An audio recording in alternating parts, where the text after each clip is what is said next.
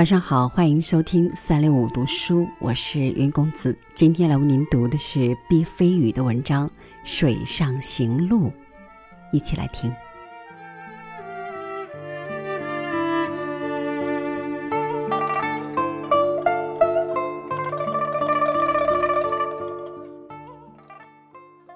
说起行，我的故乡顶有特色了。我们的行其实就是行船。我的故乡兴化在江苏的中部，所谓里下河地区，它的西边是著名的大运河。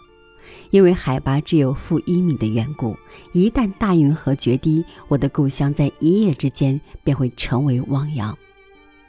这样的事曾多次发生，一次又一次的灾难严重影响了兴化人的文化基因。兴化人不太相信这个世界，他们更相信的是自己。兴化人对教育有一种恋爱般的情感，柔软、绵长、坚毅。这一点和犹太人很像，只有装在脑袋里的财富才是真正的财富。凯撒、强盗和洪水都带不走它。洪水一次又一次的冲刷，让兴化的地貌变得很有特色。兴化成了一个水网地区，河流就是我们的路，水也是我们的路。两只脚站在船尾，用篙子撑，用双桨划，用大橹摇。运气好的时候，就是顺风的时候，你就可以扯起风帆了。风帆意味着好运气，你赶上顺风了。也许因为我是兴化人的缘故，在我还很年轻的时候，我对运气就有了非常科学的认识。有顺风的人。就必然有逆风的人，有顺风的时候，就必然有逆风的时候。在一条河里，好运的人和倒霉的人相加，最终是零；在人的一生里，好运的时候和倒霉的时候相加，最终依然是零。零是伟大的、恒久的。零的意义不是意味着没有，相反，它意味着公平。这是天道，一切。都要归零的。不会撑船的人都有一个习惯，上来就发力，这是人在学习的时候常犯的错误。努力，老师常常告诫我们要努力，可努力有时候是愚蠢的。以我撑船的经验来看，在学习的过程中，尤其是初期，感受比努力更重要的多。过分的努力会阻塞你的感受。就说撑船吧，在掌握正确的方法之前，努力的结果是什么呢？船在原地打圈圈，你在原地大喘气。好的学习方法是控制力气，轻轻的把全身的感受力都调动起来，在人与物合一的感觉出现之后，再全力以赴。我来讲一个撑船的故事吧。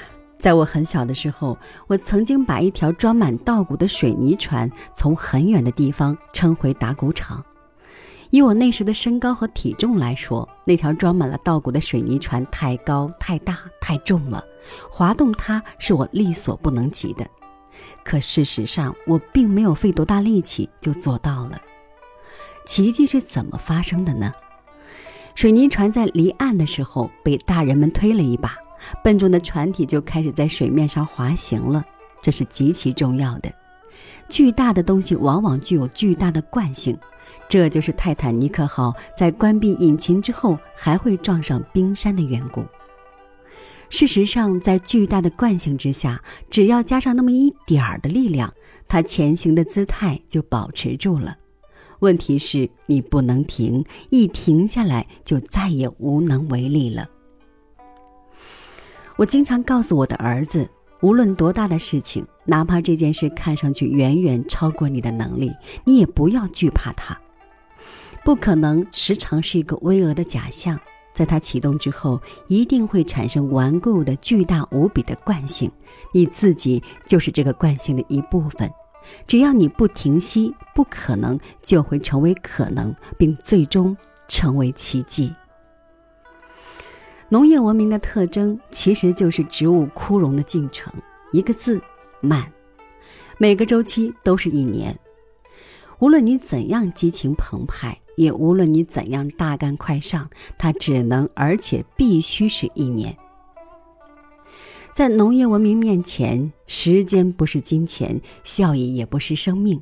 为了呼应这种慢，农业文明的当事人——农民，他们所需要的其实就是耐心。农民的行也是需要耐心的，这就牵扯到农业文明的另一个特征，它和身体捆绑在一起。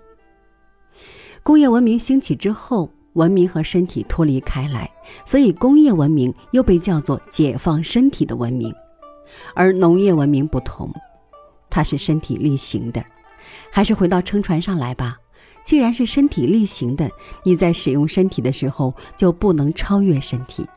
这一点和竞技体育有点相似，它存在一个体力分配的问题。在我刚学会撑船的时候，急，恨不得一下子就抵达目的地。它的后果是，五分钟的激情之后，我就难以为继了。